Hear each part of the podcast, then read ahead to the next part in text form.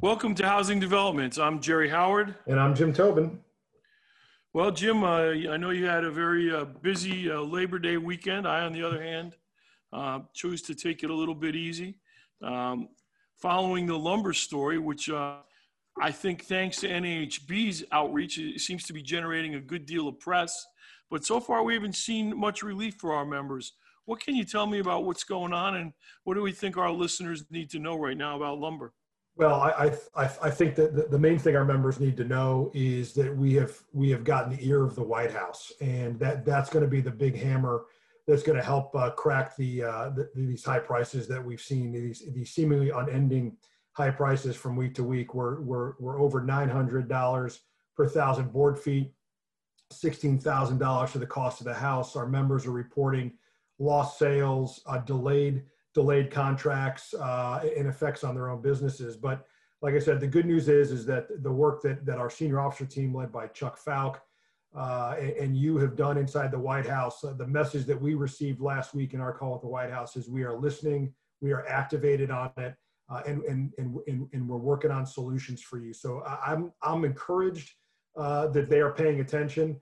Uh, and then, and then of course, I want to you know, give a shout out to, to Paul Lopez and the public affairs team that, that every, day there's another story on lumber prices and housing affordability and the effects on, uh, on what I call the, the golden goose of housing in this economy. So uh, we're, we're starting to make some headway, but the, the proof will be in, in lower lumber prices.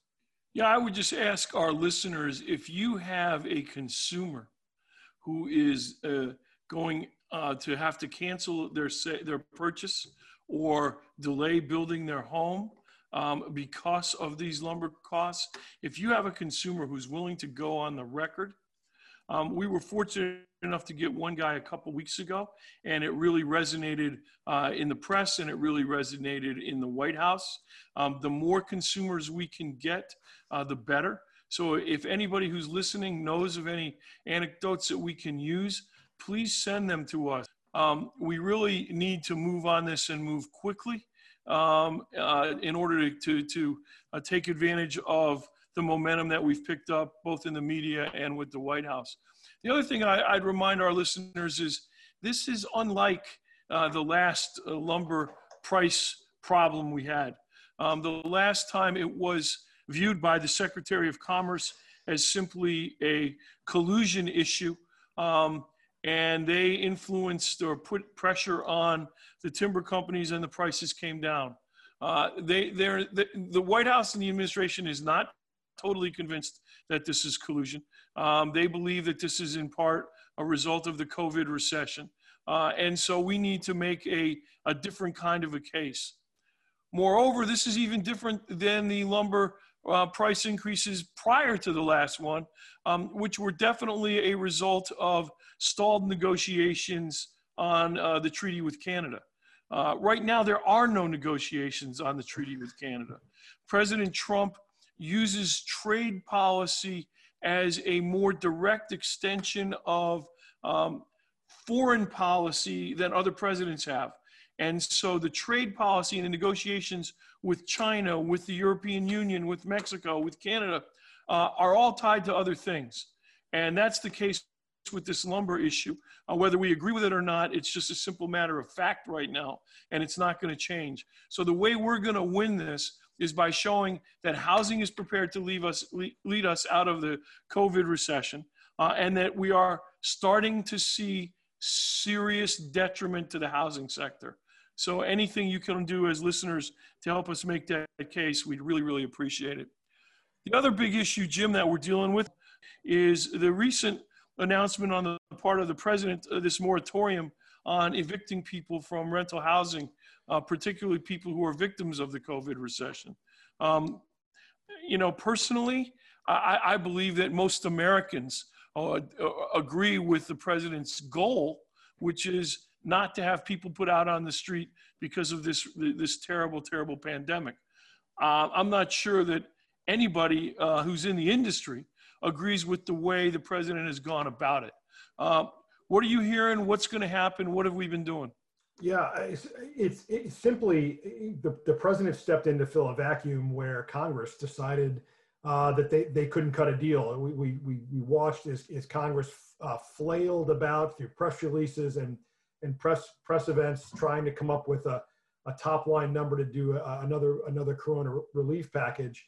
And the Republicans and Democrats on the Hill uh, would rather fight it out in the press than actually get into a room and negotiate. So it's very frustrating uh, from a, a, variety of perspectives, uh, no less the, the, an, an, eviction moratorium uh, and rental assistance that need to keep people in their homes. So the president stepped in uh, and, and, used the power of the Centers for Disease Control to, to for, for them to come up with an eviction moratorium, citing a public health crisis. If people were to be evicted, uh, they, they stand a higher chance of catching COVID-19. and so that, that's where this was born out of. The, the problem is that we've got an, an, eviction moratorium now from September 4th through the end of the year, uh, but there's no relief for property owners. So if, if, if, if property owners are forced, forced to keep people in their apartments, and again, I agree with you, Jerry, this is, it's, it's, it's, it's the right thing to do to help people stay in their homes in this pandemic, especially as people struggle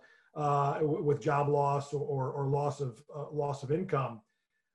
But there's no help for the for the for the, the landlords. What, what about mortgages they pay on, on on their buildings and units? What about the maintenance that they have to uh, they have to keep uh, keep the properties in in, in proper and in, in, high quality working order? What about the staffs the the management teams that run these buildings?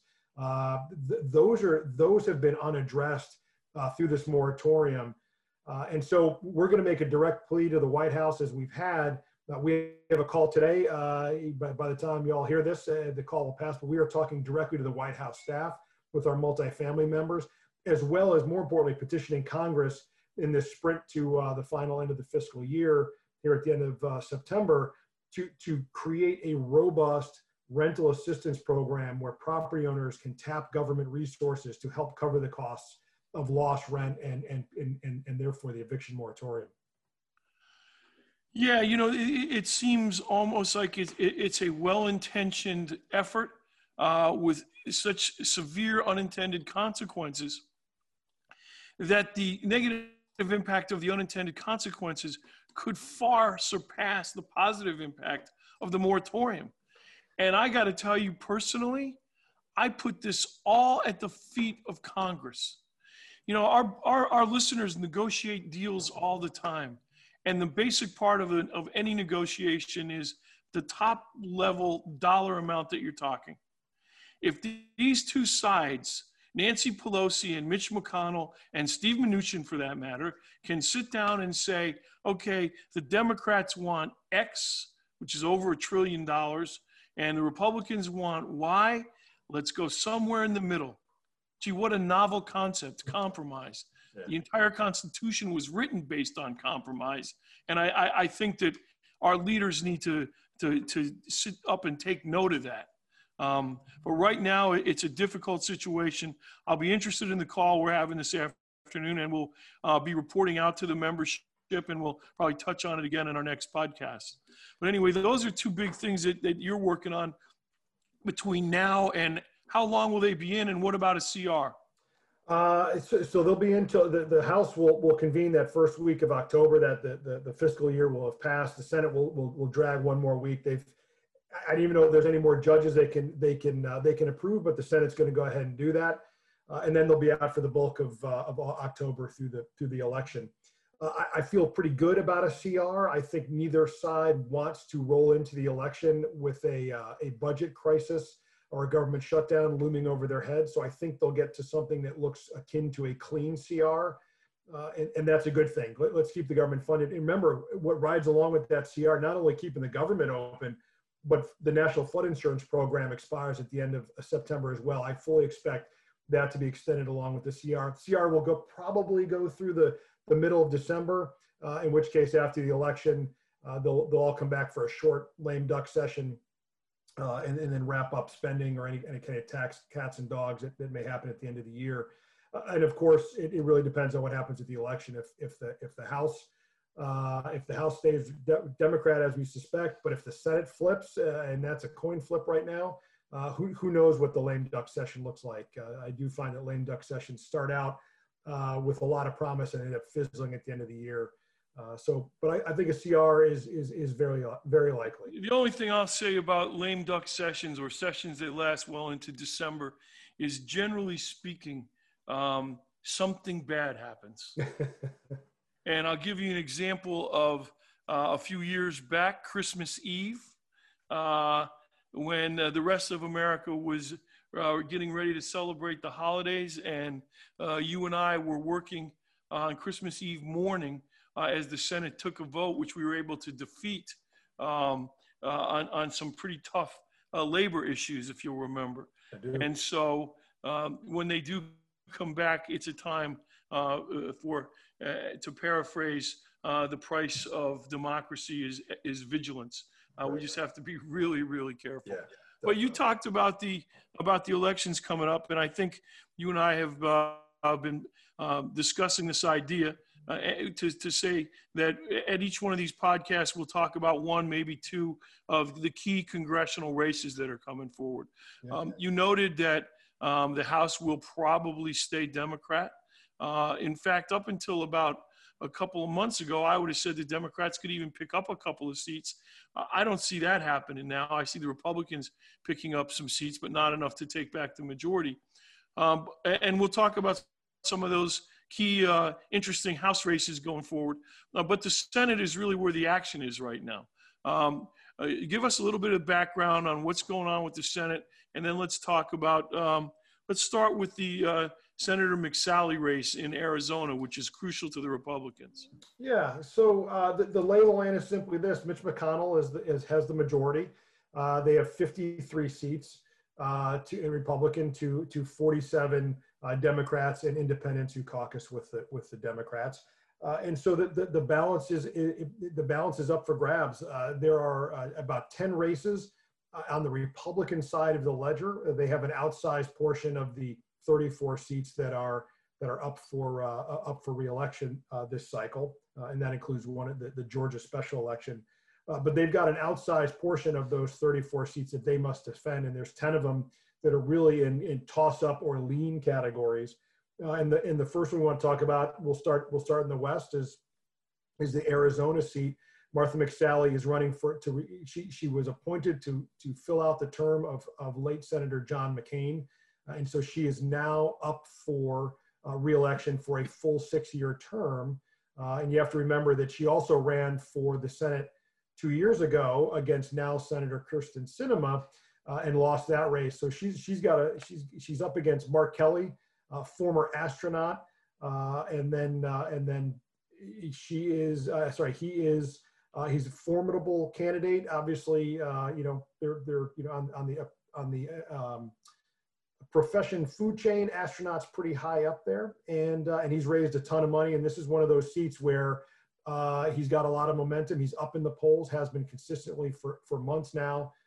Uh, and, uh, and and this is going to be a I think it's going to be a tough one for uh, for Senator McSally to hold. That said, she is the first female Air Force fighter pilot, uh, in combat fighter pilot. So if there's anybody who's tough uh, on this, it's it's it's Senator McSally. So this is going to be a good one to watch. Arizona is also a key state for President Trump's reelection hopes. It's trended Republican and stayed Republican for many election cycles uh, but it's also starting to trend more purple these days. So it's this is one to watch for those of you who are going to be up late uh, on uh, on election night. This is a this is a big state for a variety of reasons. Well, and one thing uh, to add about uh, about Mark Kelly is he's married to former Congresswoman Gabby Giffords, who you will remember was was injured in an assassination attempt a few years ago. So he has that sort of uh, empathy um, hanging uh, onto him as well. Um, he's a strong candidate. She's a very attractive candidate and has been a very, very uh, strong senator in her short time in the United States Senate. Uh, so it's an interesting race. You know, in a normal year where you wouldn't have two such really strong candidates, this would be easy to call for either one of them. Right. That's how good of candidates they are. Right. But the fact is, uh, right now, uh, it's close, although, Jim, you seem to be viewing it as closer than most of the polls are. Most of the polls I've read Uh, is he still ahead by double digits in most of them? I, I've, I've seen some of those. I've seen it close a little bit. Now that if you go from 11 to, to nine, it's, it's still a pretty daunting number. Uh, but I, I've seen it close a little bit. And I think Senator McSally's hopes rise and fall on how President Trump does. If he carries the state in large measure, in, in, in a large fashion, that certainly helps her, uh, help, helps her reelection prospects. If it's a narrow win for Trump, uh, I, I think she's, she's probably, uh, she's going to have a tougher time if it's if it's if it's a wipeout for President Trump in Arizona. Uh, not not only is the president's night going to be long and and tough, uh, but I think that that that, that, Martha McSally seat probably flips as well. All right. Well, there, there's uh, our first uh, election analysis. Uh, next time we will look at the race. Speaking of races uh, in the Senate that uh, that uh, the, are important both to the senator and also to the president. We'll look at the race of sitting Senator Thom Tillis next time in North Carolina.